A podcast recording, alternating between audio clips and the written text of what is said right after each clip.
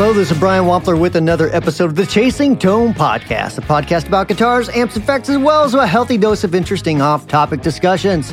Joining me today again is Blake Wyland, host of the Tone Mob Podcast, an entrepreneur and effects pedal junkie, as well as Richard Oliver, Wampler's own man of many hats, a longtime tone chaser and a digital entrepreneur. Good morning, fillers, and afternoon to that UK guy.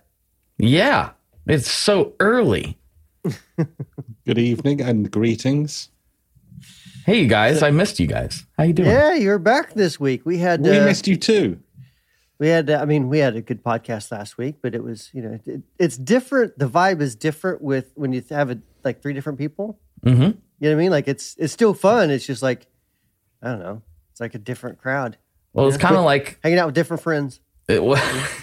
It's like when we uh, when Richard had to go to some sort of concert or something in the middle Yeah. of the Patreon last I was doing it, and Mm-hmm. we just basically spent that whole time reflecting on how this is how it used to be, and it's kind of weird. I haven't heard. I haven't heard that yet because somebody's a little late at editing the episode. I but, uh, yeah, I am. Yeah, I uh, I messed up. you've got a good excuse up. this week. Uh, I'll let you off. Um, Absolutely. But yeah, that means I haven't spoken to you properly since I did go and meet one of my idols. Then, Blake. No, we've texted about it, but we have not spoken about it. I was imagine you and. Brian talked about it last week. I, but- I may have mentioned it once or twice for about an hour. Yeah. He was. or wait, or did we the talk entire- about it? I can't remember now. No, did we think talk it about was- it I on the think it last? was- I think it was after. Yeah, because I was going Last to the concert. Yeah. Oh, that's right. Yeah. That's right. It was amazing. I mean, like I say, Lee was awesome. He hooked me up. I got to meet some absolute legends of music. Um, I met I met somebody who's recorded like the best album of all time. Just- that's it. I'm done. and you Turn got me over. out dad joked by him. Anti out. That's right. Okay, yeah, yeah. The- my text thread and my conversations are running together. I definitely said this, but yeah, no, that was awesome. But uh, uh, it wasn't just me who's had awesome guitar times. We we should just jump straight in, Blake. You've had some awesome guitar times in the last week. Oh wow, yeah. Uh, I'm sure some people saw, but if you didn't, I was I was in Nashville for a week doing some stuff at Stringjoy, which we can get into if it if it bears mentioning. But what the listeners probably really care about is, yeah, I got to play a uh, 1.2 million dollar guitar. So that was kind of interesting. Oh, I've got one of those. Yeah. uh, 1958 Korina Explorer uh, that was owned by a man named Big Ed. For years, he played this. Him and his brother. I'm gonna butcher the story a little bit, so go go look up the real story. But the the essentials are, him and his brother bought a Korina Flying V. His brother bought the V, and he bought this Explorer, one of I believe 14 in existence or 14 that were built. Who knows how many exist currently? And uh, they they just played together in various capacities. These guitars were always kind of viewed as a as a pair. Uh, they were bought by somebody who I can't remember the name of, and I feel terrible. This is brilliant. Uh, this is this is absolute mm, journalism is- gold right here. Yeah. I, I didn't come prepared. My brain's fried. I had to stay overnight in Minneapolis, so I'm all stuff messed up. happened. Like these, this guy bought this guitar, and then stuff happened, and then like it was worth a ton. It was awesome. What did you say about stoners earlier, Richard? Oh, that was off the mic. that was um, off the mic. Uh, it was uh, whatever. He played with some So, band I'll- called Fleetwood Mac, but it wasn't the original Fleetwood Mac guitarist, so Hmm. I can't remember his name. Um, I'm sorry. Korina, though, you, you use the word Korina, and I have definitely read the word Korina. Now, was Mm-hmm. that a factory or was that a brand before? That's the wood. oh, it's ah okay. So, Yes. what is special about these guitars then? They're just super, super rare. They didn't make very many of them, and they're from you know that golden era of Gibson. You know the it was 1958, so you know the 59, 58 era. Everyone's it's just the most sought after stuff. You know the the burst, the 59 bursts. Everyone craves and pays a ridiculous amount of money for, and the Korina Explorers and V's are even more rare than that. So. Uh, Gibson was able to track this one down and they bought it and now they are on the hunt for its brother, the the V. So Why is it worth 1.3 gazillion?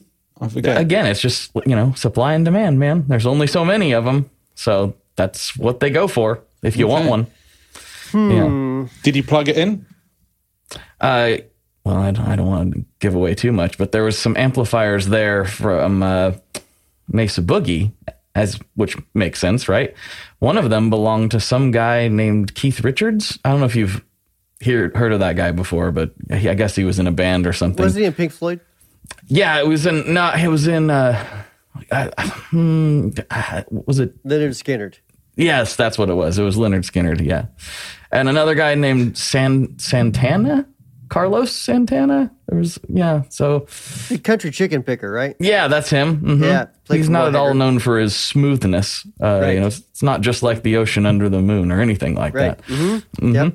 Yeah. Uh, so those amps were there and were experimented with, and uh, yeah, it was it was amazing. They had all kinds of rare stuff in there. Let me get this right. You touched the knobs of Keith Richards and Carlos Santana. Is that what you're telling us?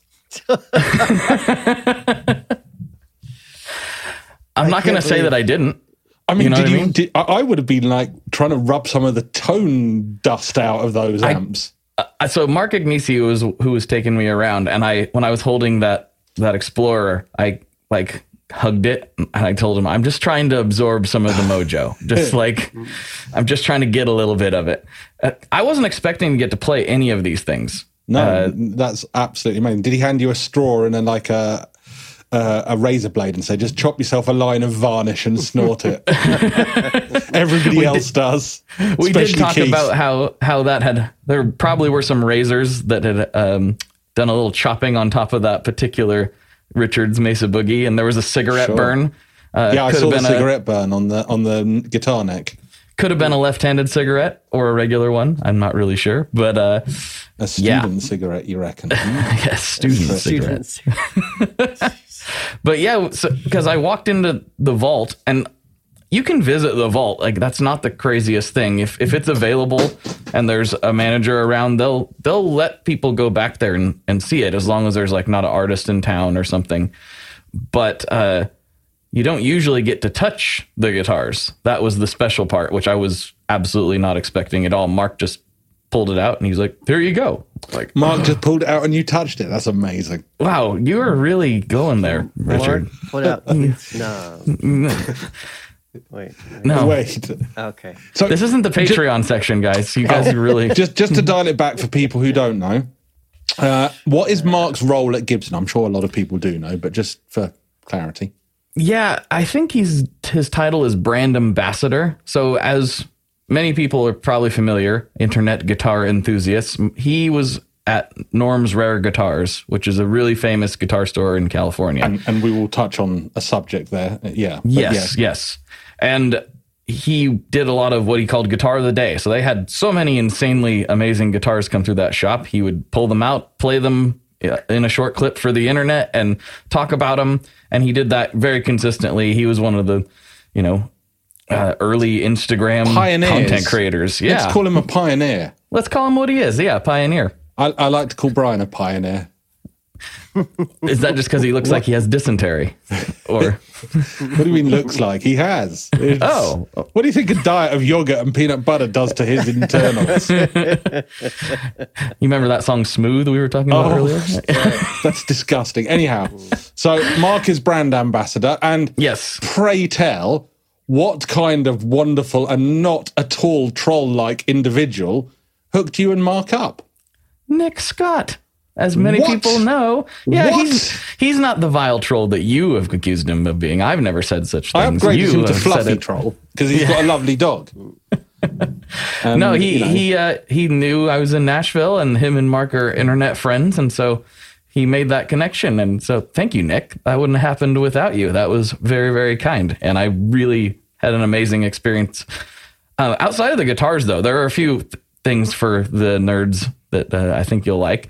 I'm all they about also had uh, yeah, they had Orville Gibson's tools in the drawer there, so like his chisels and different things.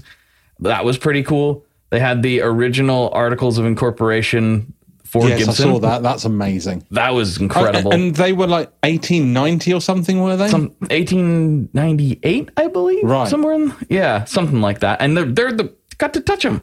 They're right there.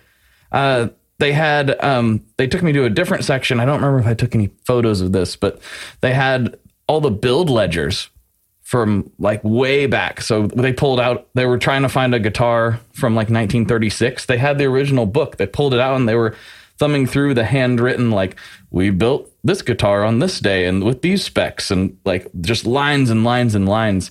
Um, and this one went to Abraham Lincoln. Yeah, pretty much.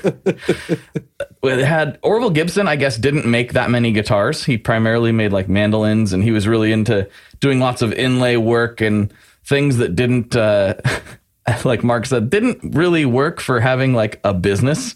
They were very Robotic head tuners. Did, did he make, like in 1898, did he make steam powered ro- robotic head tuners that was so heavy that essentially you had to be wheeled around on them? yes, yes, pretty much.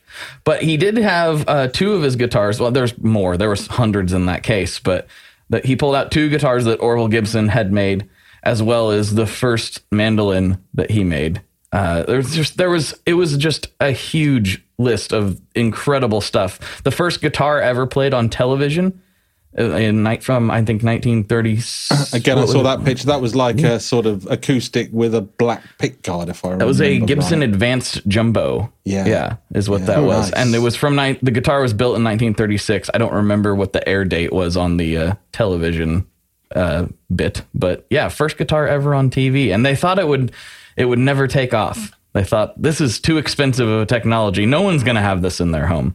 What, television or guitars? Television. Oh, yeah, okay. yeah, and uh, That would have been a good outlook for a guitar company. no, probably not. Our products are too expensive for anyone. Let's close down before we start selling. Um, did you see any famous, like, you know, other than the ones that you put up, Keith Richards, etc., anything from, you know, Jimmy Page or uh, an No, the the the rest of the guitars in there were just like rare vintage examples. I don't think they had the pedigree, uh, at least not that I was aware of. Right. Um, or I simply forgot because this week has been quite quite the whirlwind for me, as you could hear by my extreme you- journalistic skills early on in the episode. Yeah, but for anyone listening, if you do get a chance near Nashville, you should stop by the Gibson the Gibson factory. It's it's pre- it's a pretty fun hang, if nothing else. But they do have a lot. It's of not the stuff. factory. We keep Not the calling factory, it that. It's the um, Gibson Garage. garage. Thank you. Yeah, Yeah. It, and it's Uh, cool. there used to just- be there used there was a Gibson factory out by out near the Opry. Uh, that is still there. I just Is it don't. still there? Yeah, yeah. That's not that far from the Stringjoy shop. Actually, actually, that's Oh, where really? everybody kept referring to. Like, oh, it's out by Stringjoy. You're out by Gibson. Like, yeah, well, kinda. Gotcha. I didn't know it was still out there. I, It at is one, still out one time it was in the mall. In the mall, Well, really? There was a mall there. And I, I think I think the mall is the mall still there. The mall's still there by the Opry. Okay. That's still there. Yeah. Okay. Yeah. You're Yeah, there was- there basically was one in the speaking a foreign language to me at this point. The mall Yeah. is still there by the Opry. None Well, of these see- words work in England. So there used to be an Opry Land, like uh, basically like Kings Island. You probably don't know what Kings Island is. Basically a big amusement park that, um, you know, more country music centered, I suppose. A country music themed amusement park. Um, Yeah. Yeah. I mean, again, referring back to our good friend Nick Scott, uh, Fluffy Troll Extraordinaire, that's probably his personal hell. Yeah. he, he would not. He would not like that. Yeah. Yeah. Don't send him to Dollywood. Don't send to Dollywood. Send Bad me idea. to Dollywood. I want to go to Dollywood. but yeah, it was a it was a great time, and uh, I definitely check out the Gibson Garage. Even if you don't do the whole behind the scenes thing, the the shop itself is just super cool. There's hundreds of guitars just circling overhead. Mm-hmm. It's it's a they they put a lot of love and time into making it a cool experience. Can you spend money there? see. Oh, you can spend money there. Oh, yeah. Did you spend yeah. money there? I bought a hat. Does that count? Not really. Uh, but I understand that the uh, temptation to drop 5Gs on a 61 Heritage is probably uh, a little bit uh, too much to take in. So don't it was you. it was it was there were some very tempting instruments in there that's i think they put the cream including of the, the, one that looks like a tulip. uh yeah that one was fun that was actually the prototype uh, back up a little bit. They call that the Theodore. I yes, and, and, and it was prototype. Was it a 40s design? A 50? No, it uh, was a 50s design. a 50s uh, design. Yeah, Ted McCarty, who was president of Gibson, I believe. Then, Yeah. he that they uh, he drew this kind of weird tulip looking design. I bet he and did. when it first came out, I was not really into it, but when I saw it in person, I was like, "Ooh, wait a minute! I think I get No, this I, now." I reacted the same when I saw the photos. I was like, somebody at Gibson has been smoking something very strong because that's awful. And then I saw a few videos of it where it sort of moved and you could appreciate the the sort of three dimensions of it. And I thought, actually, it's still not my first choice, but it's nowhere near horrendous. Yeah. it was Um, so- cool because oh, they had very, the very cool. um, the copy of so how that happened is in that room where I was talking about Orville Gibson's guitars and everything, they have just stacks and stacks of documents and somebody was going through looking for something else and they found this drawing, the original drawing of what became known as the Theodore and it was a just a Ted McCarty sketch that he had. And so they had the a copy of it there in the vault where all those guitars were.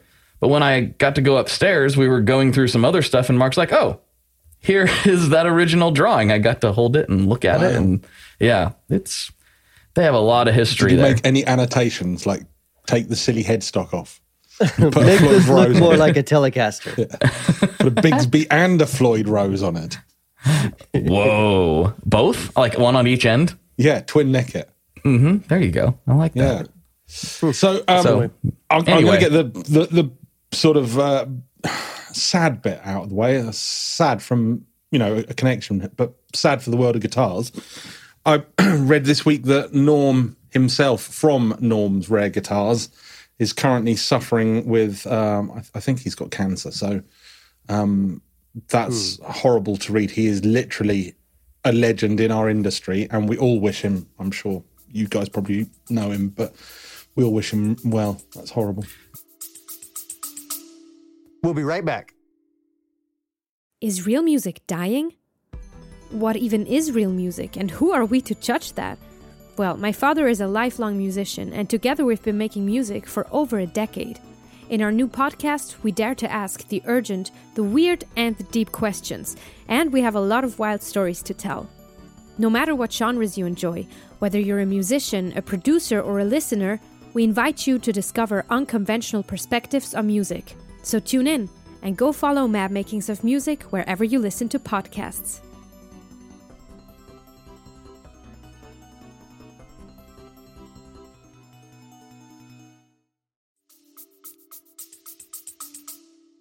Absolutely. Yeah, I didn't know anything was wrong. And Mark actually was the one who told me about that when I was there. And then I think they posted shortly thereafter it. Yeah. It was like, wow, things Well- come at you fast.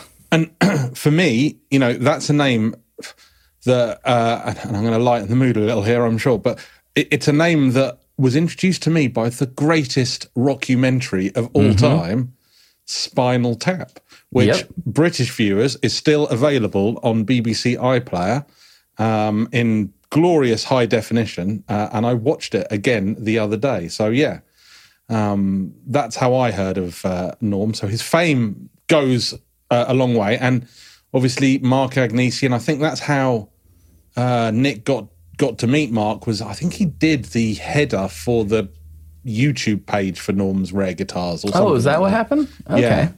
He because he, he likes to dabble with a bit of 3D design. He did some bits and pieces for us in the past, uh, like YouTube header and, and bits for Bry. So uh, yeah, I think that's that connection. But yeah, I started to watch Spinal Tap for the first time in about 15 years the other day, and I did not regret it. I didn't make it to the end though. It's, it's so good. It's I can hilarious. pretty much recite every single word.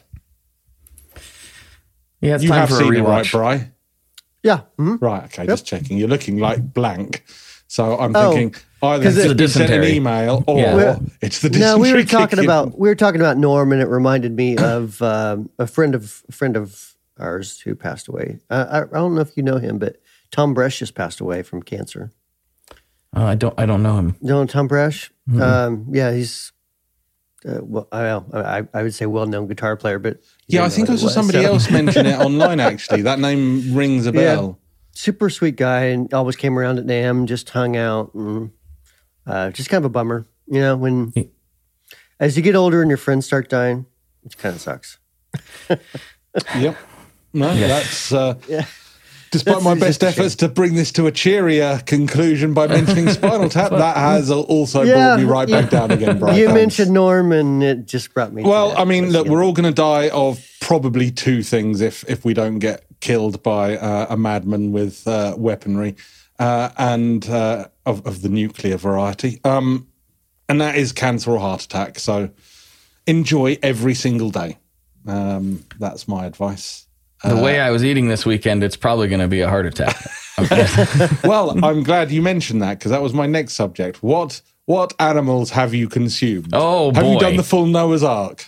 I, I think I'm getting close. I think I'm. Uh, yeah, I, I still need to find a newt, but uh, once I get that, I think I'll have the. I'll have every beast under the sun. Uh, no, I. Uh, I did. I was actually kinder to my body on this trip than my last one. I made sure to keep a, a bunch of fruit on hand that I ate every night right before bed, just just to try to As a offset. sort of prophylactic against Yeah. the heart attack.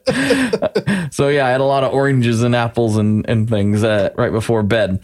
But yeah, I mean, I had some new incredible pizza spots in in Nashville, new to me anyway. Uh, Smith and Lentz, which is a brewery that started making pizza, um, which is a relatively new spot. Incredible pizza. Um, and one that was uh, recommended by a listener. I believe it was called uh, Napoli. I probably butchered that, but that I believe that's what it was called. And it's Or a legit Napoli, like a, maybe N A P O L I. That would be Napoli. Napoli. Napoli. Yeah. That's probably that sounds more correct and less Yeah. American. so, uh, it it was an Italian family spot. They they had the wood fired pizzas. I I ate it. It was glorious. I had a sample of their lasagna, and I'm not normally like the biggest lasagna guy, but this lasagna was absolutely incredible, and I will be eating it next time I go back there. It was awesome. Lasagna made well is a very, very good thing. Have you ever tried a good problem. lasagna, Bry? Lasa- what are you calling it? Lasagna? Lasagna. Don't you? Yeah. La- lasag. Are you doing that on purpose? Lasagna. no, it. we call it lasagna in this house. No, it's that's that's not correct. His wife's his wife's Italian. She's gonna She's punch wrong. you right in the face. tell, She, tell your she'll wife, punch you with a lasagna dish. she's, she's been pronouncing it wrong all her life. It is lasagna. Lasagna. Are you a fan of the lasagna or lasagna, Bry? Actually, I'm not a big pasta fan. What? Yeah. Mhm. I mean, I'll, I'll eat it if if you know it, it. Someone makes it and they're like, "Here's dinner." I'm like, "All right, that's fine." But yeah, if it was me, it'd basically be tacos all the Consuming time. sustenance immediately. Fuel cells refilled. Pretty much. yeah, it's it's tacos and peanut butter. little Sometimes together. together, yeah. yeah, I like But, uh, lasagna. yeah, that No, was that was just amazing. a What else fan did I eat? I'm a big fan of meat. I, I have food related stories for you, actually, Blake. Uh, so last week, my daughter got, I mean, me and my daughter have both had some pretty good weeks in the last two weeks. I got to meet some legends, and then we both went on holiday to Amsterdam, and then she got to see a band that she never thought she would see play live, uh, which is My Chemical Romance. But as a bonus, one of the warm up acts who did a two hour set was Placebo. And she absolutely, I mean, I love Placebo. She absolutely loves Placebo and is seeing them separately. So we had to take her to My Chemical Romance. And out of, you know, I'm just not cool enough to go and watch My Chemical Romance. uh, I, I refuse to wear the eyeliner. I'm Come not putting on. on a red tie. I'm not wearing the tartan. It's just Come not happening. on, come on. I have never seen so many individuals who all look exactly the same in one place. Honestly, it was wow. Like it was a sea of 15 year olds all with like emo uniforms on. But so we, we drove her up there. It's 86 miles from my house. It took me two hours to get 81 miles. And then the final four miles took me two and a half hours in the car. I mean, we could have got out and pushed the car quicker. Uh, Should so have rode a bike. I really should have done, like they do in Amsterdam. Uh, but, and that's a much more civilized way of transport, by the way. Anyway, we we got there. Penny farthing. We dropped her off. Me and Anna then went to explore the beautiful and now city status enabled Milton Keynes, which they they had this idea. Milton Keynes is a, a relatively new place in England, and they had this idea. I've got no idea what kind of idiots they got it from, but they've put all of their streets in blocks. So like everything is square. So like every single part of Milton Keynes is just like gridded out, like some kind of madman's nightmare, and it is so bland. Uh, no idea where that came from, but I I think You know, it's that's like it's- actually like a good design because you can know where you're at. But it also okay. So in America, the blocks do tend to work. I I've walked around a lot of places in like New York and sort of some of the dodgier parts of Queens. You can always find where you're going with a block system that works. But there's something about Milton Keynes. They've designed it with an in, interesting English time traveling aspect. Because if you turn left four times, you actually end up three miles to your west. It's just absolutely crazy. It's no Well, I mean, you have to expect that though from the largest settlement, largest settlement in Buckinghamshire. Buckinghamshire. Yeah, Careful, I am a Buckinghamshire boy by uh, birth, uh, well, well, by living, Bry. So yeah, well, it's, Steady. it's probably because the River Great Ouse The forms its northern boundary. the ooze, yeah, that's what I said. Well, the forms great its house. northern, no, its northern boundary. You know, Yeah. What, what year was Milton Keynes uh, put together, Bry? Because uh, that's a sort of knowledge that I don't have, being a resident of these islands, but you oh, do. being- Gosh, you know, I think about the 1960s. I think the thought it government was, yeah. decided that a further generation of new towns uh, near the south southeast of England Uh-huh. needed to relieve housing near the congestion from, Lon- southeast, from my London. backside. Yeah, I mean, that's just purely off off the top of my head. What, Yeah. what I will But- say is, I mean, it has every single chain restaurant known to man, including a Cinnabon, and I don't see many Cinnabons in the UK. There's probably about five, and this was one of them. So we went into the main foodie like escape center, and I immediately saw a Punjabi Indian restaurant. And in this country, most Indian restaurants are kind of Bangladeshi, and it's more cream and sugar and like grease. This was Punjab. I was like, Anna, we, we must eat here. And we ate there. I spent so much money that I could have probably fed twice as many people, but I had to have a little bit of everything. And oh, it was so good, Blake. I thought of you as I as I belched up various spices. Uh, you know, there's nothing I would rather be thought of whilst occurring. You know, that's just that's just wonderful. Uh, and then I had some yogurt, and I thought of Bryce. So uh,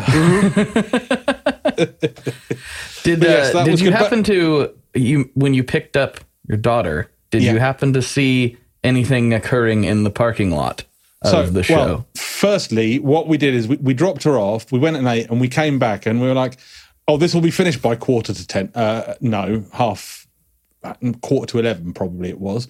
So we ended up just like walking around the stadium. Uh, we heard quite a lot of the concert, and I got jealous because it sounded like a really, really good show, and everything. Le- I mean, Leela came out practically in tears. Um, but no, I, I heard some sort of raucous um, activity with a megaphone. That's all yes, I heard. yes. What, what yes. was that? that? Was uh that was uh glitchers. What I've is glitches? before. Yeah, what what what is it? Glitchers is a two, uh, like a, a full blown punk rock two piece band from Yes. the UK, and they go around playing uh, normally just in town squares for like 15 minutes uh, at a time, and they just they just tear it up. And uh, they're the guitarist Jake is a Stringjoy artist, and he he's came on the, the Tone Mob podcast and all that. And he messaged me. He said, "Frank saw us on your page." And has invited us to play the after show in the parking lots of the whole My oh, Chem how tour. amazing! Yeah. Yeah. yeah. So I was messaging with, with Frank today because I knew that was over and I just Sorry, you were messaging for. with Frank Iero from uh, My Chemical Romance. yes. Okay. Yes. I'm just going to say this now. If if you can get any form of communication from Frank to my daughter, you will solve most of my parental problems for the next two years. That's a two-year dad pass. She she could not stand them anymore. She loves My Chemical Romance. Well, you know she's got the Frank Iero signature guitar. She also went to see him with his solo band maybe two years ago.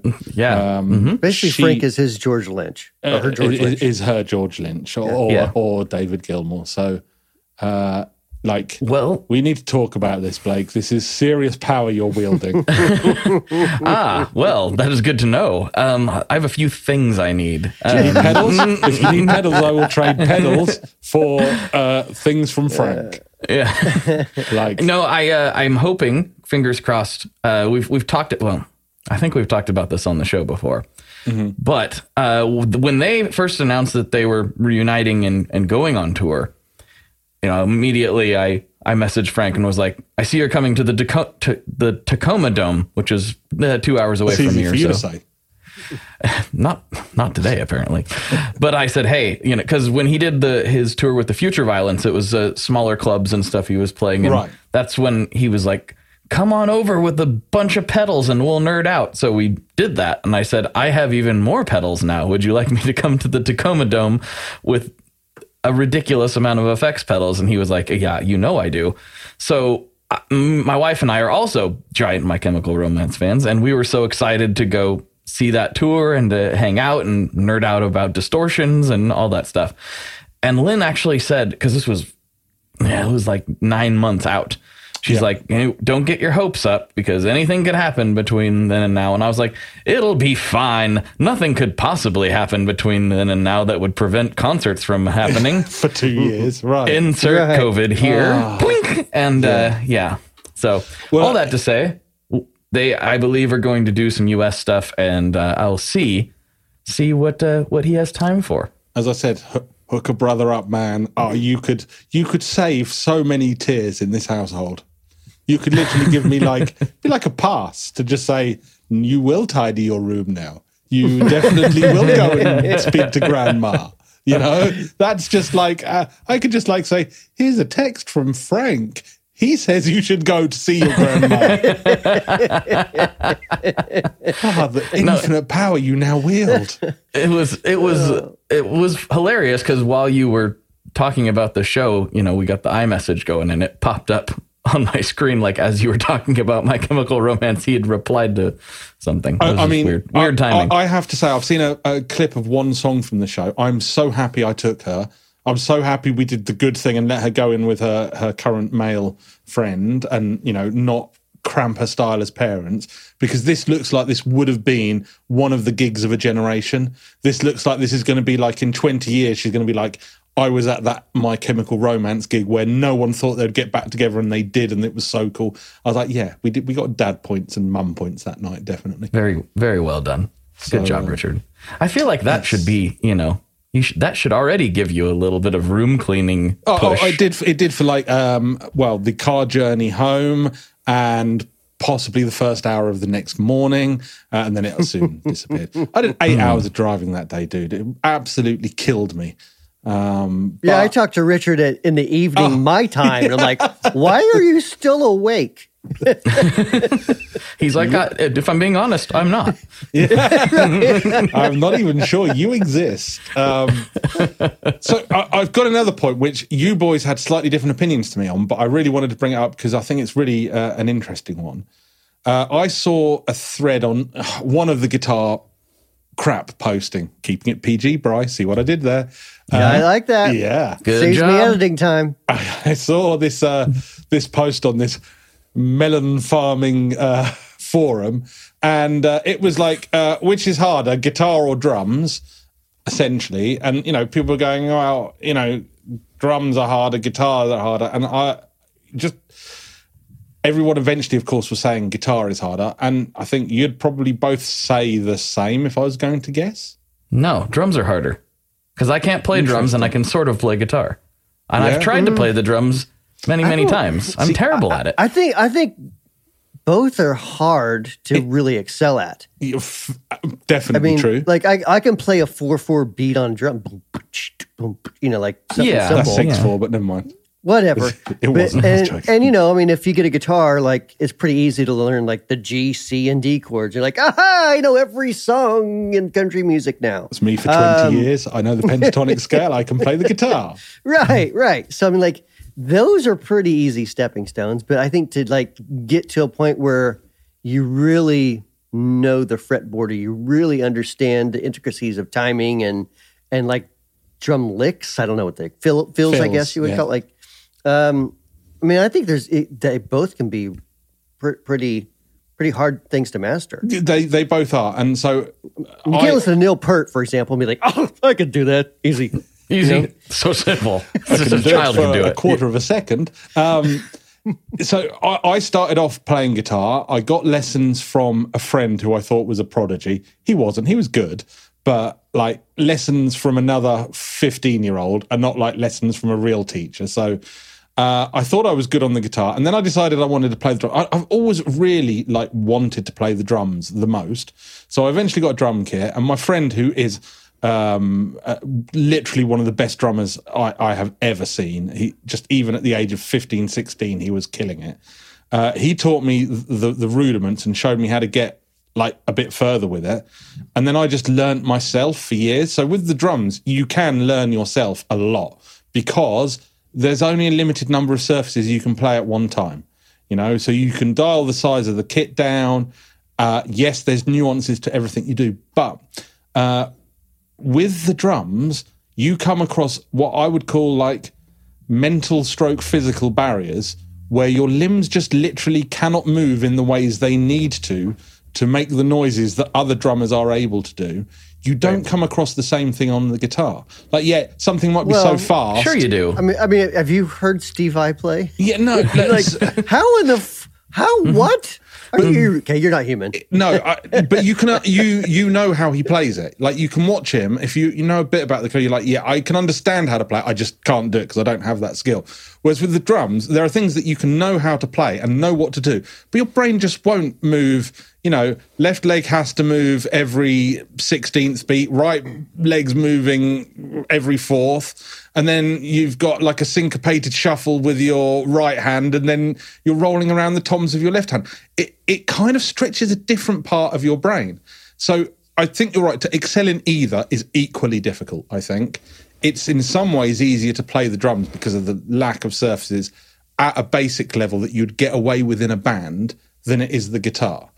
But there are definite physical barriers with drumming that just don't exist with the guitar. And it's not just about the speed, because for sure it's it's harder to keep up with speedier drum beats as you get older, as it is to keep up with, you know, Brian's insane speed metal licks as, as he gets oh yes older. the sweeps if, if you will mm-hmm. Mm-hmm. But there's a I- really good thing about playing a different instrument. Final point. I definitely would advise that everybody tries a different type of instrument. So we all play a few stringed instruments, but definitely try something that's either woodwind or brass or percussion because it definitely exercises a different part of your musical brain. yeah which um go ahead blake Sorry. Um, I was going to say I play both guitar and baritone guitar, so you know, look at me over here. No, I, I've actually said for years that this this may be slightly controversial. I'm not sure, but in a band context, it is the easiest instrument to get started on.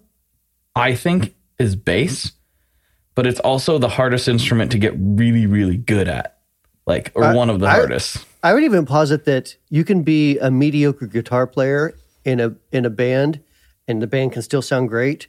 But if you're a mediocre drummer, the band's not going to sound great. Right.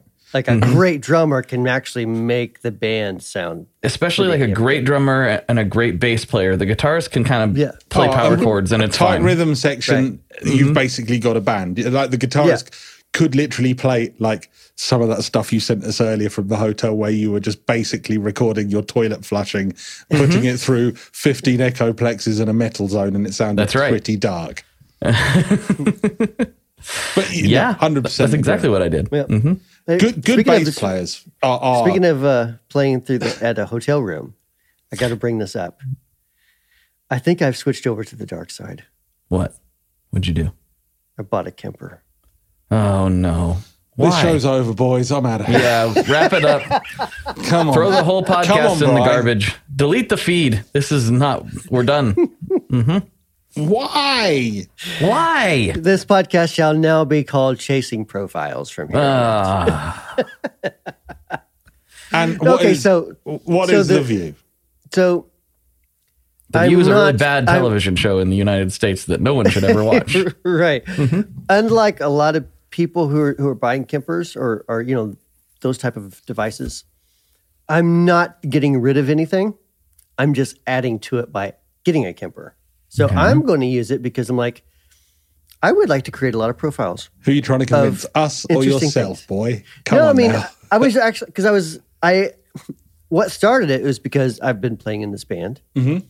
and one of the people in the band asked me uh, about why I don't create profiles for our stuff, and I didn't have a good answer. I'm like, I guess because I don't have a Kemper, and I thought, why don't I have a Kemper?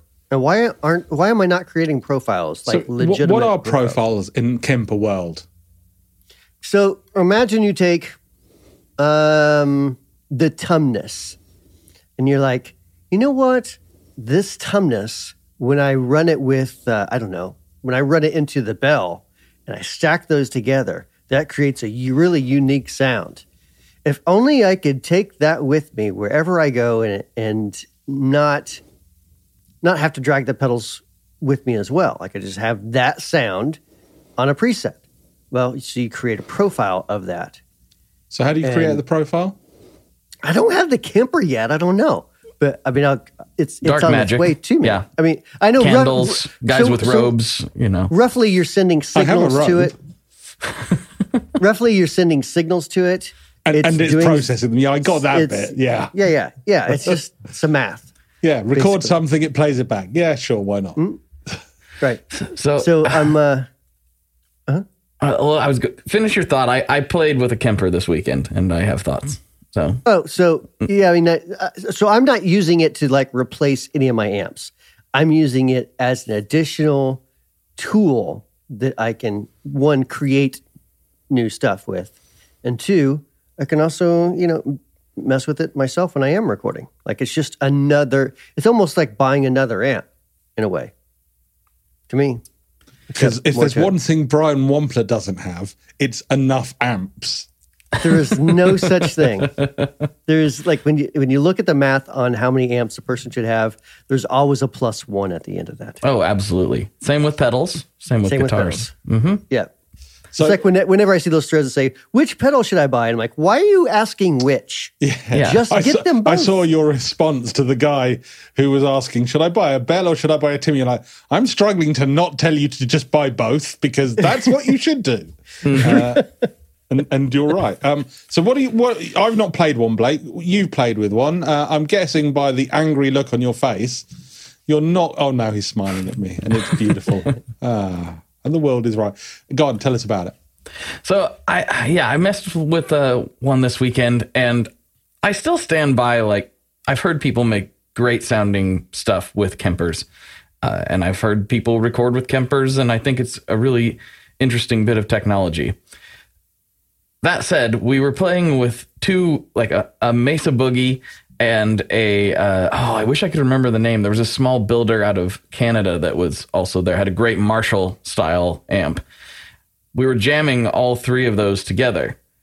And it could have been the particular profile that was on. I didn't mess with it too much, but the Kemper sounded noticeably like nasalier and like I was like, well, this, those tube amps sound a lot better than this. And it it could have just been the setting. Uh, granted, I didn't go in and like do specific dialing in of anything in, but it was just like, mm, this setting's not great at the very Wait, least. so so you had the amp and you made a profile of it, or it's just the No, the it was just a, it was a completely different profile. It was I don't remember what it was, but we were just jamming in the same room. Gotcha. And so, And- so you're right. Like, is there are some pretty bad sounding profiles, and there's some really good sounding profiles, and there's unlimited. Like, there's so many of them that it's kind of kind of crazy. Yeah. At, at least on on their website, I, they have like a free section in their forum, and it was like almost a thousand pages of free. And honestly, that's kind of what I, I think if I was younger, I'd really love that. But right now, I I get like option overload with things. Um, I, and I'm not trying to denigrate the the Kemper. I'm sure it's a fantastic piece of kit, and I, I've been thinking about some sort of floor modeler uh, as well, but only for research purposes.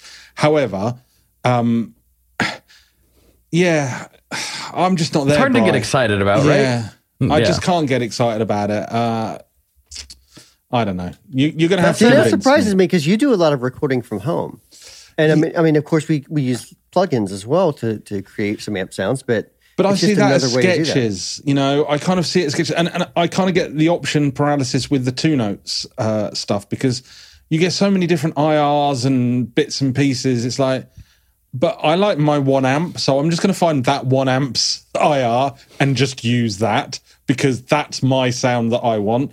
Whereas I know if I was maybe 25 years younger, I would every day try something completely different because I was more experimental back then. And I think the option paralysis doesn't really uh, appeal to me anymore, but I can understand why it does. Um, but yeah, you're on your own there, fella. Not, not totally. I've been playing a lot more digitally as well lately, so I, I get it. I just the Kemper in and of itself, I didn't get as excited about as some of the plugins I've gotten to try. No, and so. look, I got the new Neural DSP plugins for the Tone King and the Soldano amp, and they're wonderful. They're great. They do so much. Did they ever make me grin anywhere near as much as just switching on that standby switch on the amp and just strumming a G chord 43 times? Of course not. well, that's completely different. I mean, and I think that's something that's going to be lost in the future, just because so many people are kind of being like, how do I explain this? There's so many people that are younger, starting out that you know they buy a plugin of some sort that does an amp simulation, and they think that's what a Soldano sounds like. But it's so different. I mean, yeah, that's that's what it sounds like recorded. But it's so different when you turn that amp on in the room you're in, and it vibrates everything. That's why you got to play through monitors if you're going to play plugins. Like, Got to, yeah. It, it, I, I so much yeah, better. for sure. which, which For I sure. do. I, but I, I used to play through uh, a floor monitor um, wedge that I used for my electronic drums as well, which unfortunately died. So now I just play through kind of like two five inch speaker monitors, and they're very nice. They're brilliant sound reproduction. The bass can floor you and all that. Five inch speakers are never going to beat a four by twelve. That's They're just- not, that's and, and really, you're still that you're getting the sound of that mic amp, yeah. right. and that amp in the room sounds completely different. Oh yeah, if I you're not- even move like three foot off, act, I, I'm so used because I've got my amp set up. So basically, the top speaker is about one foot lower than where my ear is, and about four foot away when I play. And you know, I'm so used to that sound. If I walk around my room when I'm practicing, I'm like, I don't like it here. I'm I'm going back to the Right. comfortable corner. Exactly. Yeah. So that I mean, it doesn't make a big deal. So look, I know we're kind of uh, we're going to have to wrap up for time. So what I'm going to do here in an all new chasing tone first is I'm going to go through three sets of big releases, and uh, Brian and Blake, you can give me like one sentence responses to what you think of them. All right? Oh, they're at me. okay. I'm- like I'm on Fire round. All right. Let's try there it. it is. Quick fire pedal. So the new Fender Hammertone pedals, they use a single. This is the only thing that I'm interested in. They use a single thumb screw on the back to take the base plate off. That's neat. What do you think, Bry? I think TC did that, or somebody, someone else has done that as well. I like it. I like it too. I don't think they're the most aesthetically pleasing pedals ever, but overall, good value. The clips I've heard sound pretty good. I think the phrase we use around here was they look like they were designed by Brian. I think that's. Oh, is there is there sticky labels on them? I mean, they're basically just like typefaces that have been warped in filters and uh, the sort of cheap stuff you could one could do in Word if one were to treat Word like it was a proper illustration package, which I know Wait. one never will again because that is a sin. Hey, that was so much more in one sentence. Let's go. All right, okay. New Universal Audio amp sim pedals. I think they've done a blackface, a tweed, and an AC30. That's an interesting combination there, Bry. Hmm. Reminds me of Black 65, Tweed 57, and Ace 30 something. You don't Imitation say. is the best source. But, I mean, those uh, are- flattery. Well, I mean, I, I so I wouldn't go that far because those are classic amps, right? Yeah. I, I will say that You mean you that's something invent- I've always wanted to do is take those models and then wrap cabinet sim type stuff Yeah. with it. Um, so yeah, I think it's I think it's a cool product. I mean, and UA, like they have a great reputation. I'm I've never So played these, quality. but but I'm sure that they sound good. My question is, are these software based or hardware based as far as the actual uh I know believe they're pedals, digital. but, like, I believe they're they're digital? DS. I believe it's. di- I can't. Yeah, I, I, I can't remember where I read it. I'm sure I did. But, Bright, I mean, it would be awesome if we were to take those three circuits and an IR loader and put them in one pedal, wouldn't it? That would sell. Is that possible? that sounds like two notes. Ah, which brings me on to my next thing, which is: Did you guys see the new two notes uh, v- v- Voltaron? What is it? Volto? Um, I forget what it's called, but it voltage? cool. I forget. It looked really cool. and it's it it's reminded tube, me it's of high UA. voltage tubes. Yeah, Yeah. it's got a real tube. The design reminded me of uh, Universal Audio with the sort of rounded uh, recess stuff.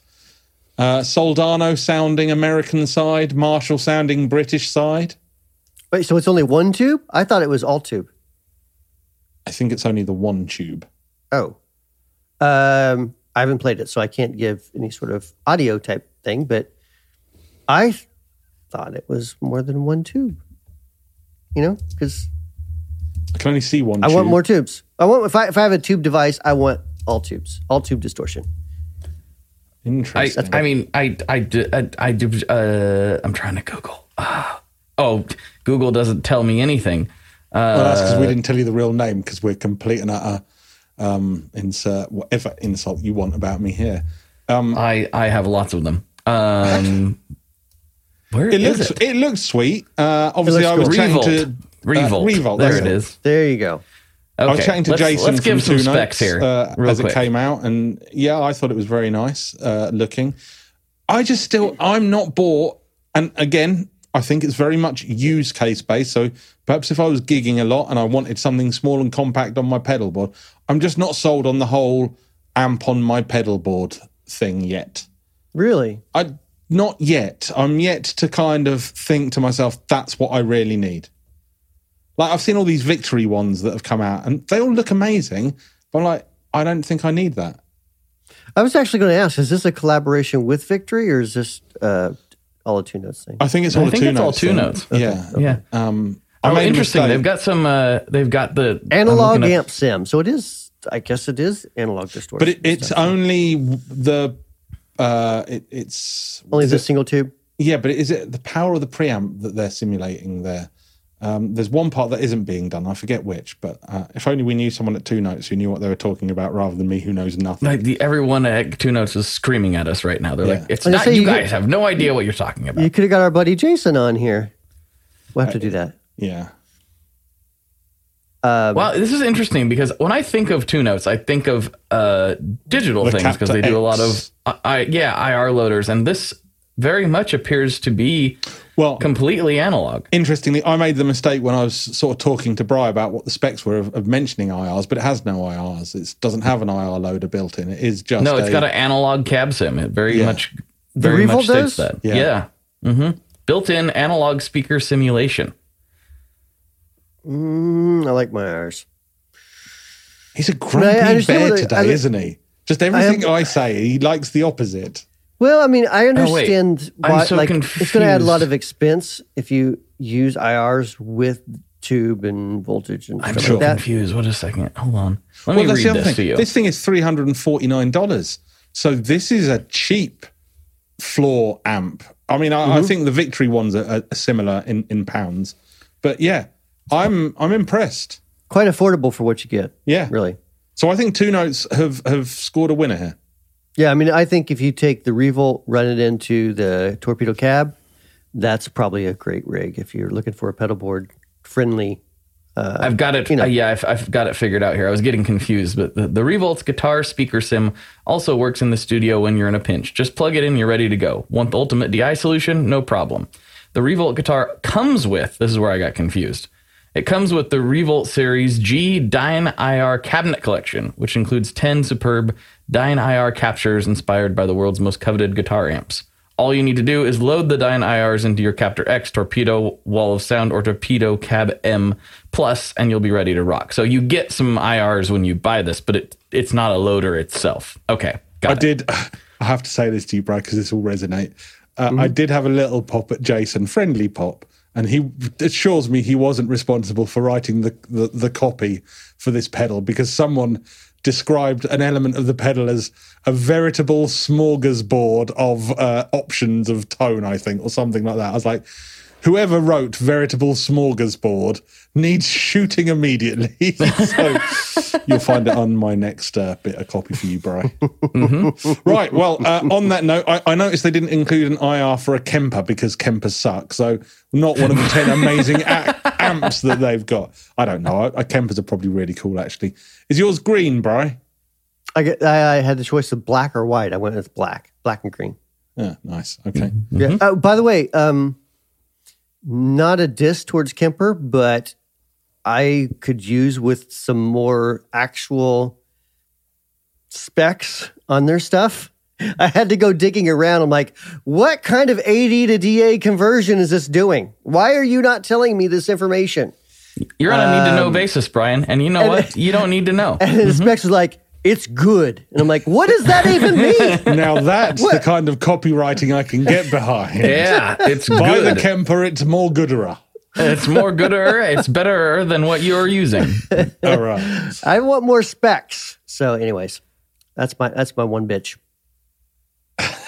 The only that's the only thing you've complained about So on this I don't- entire I don't- episode. I don't know. I mean, regarding the Kemper, because I don't have it yet. So I'm sure I'll, Oh. I'll find I'll find more things to complain about. Very quickly me. before you read the um, uh, exec producers out, I forgot to mention I did put some merch up on the Mod Your Own Pedal uh, website, Bry. I refreshed No some way. of the Wampler merch. I noticed there were some sales coming in for Right, that. So- like, where is this coming from? Firstly, I put the new Ratsbane t-shirt up. Before I told anyone about it, I ordered one, had it delivered here, and checked it out.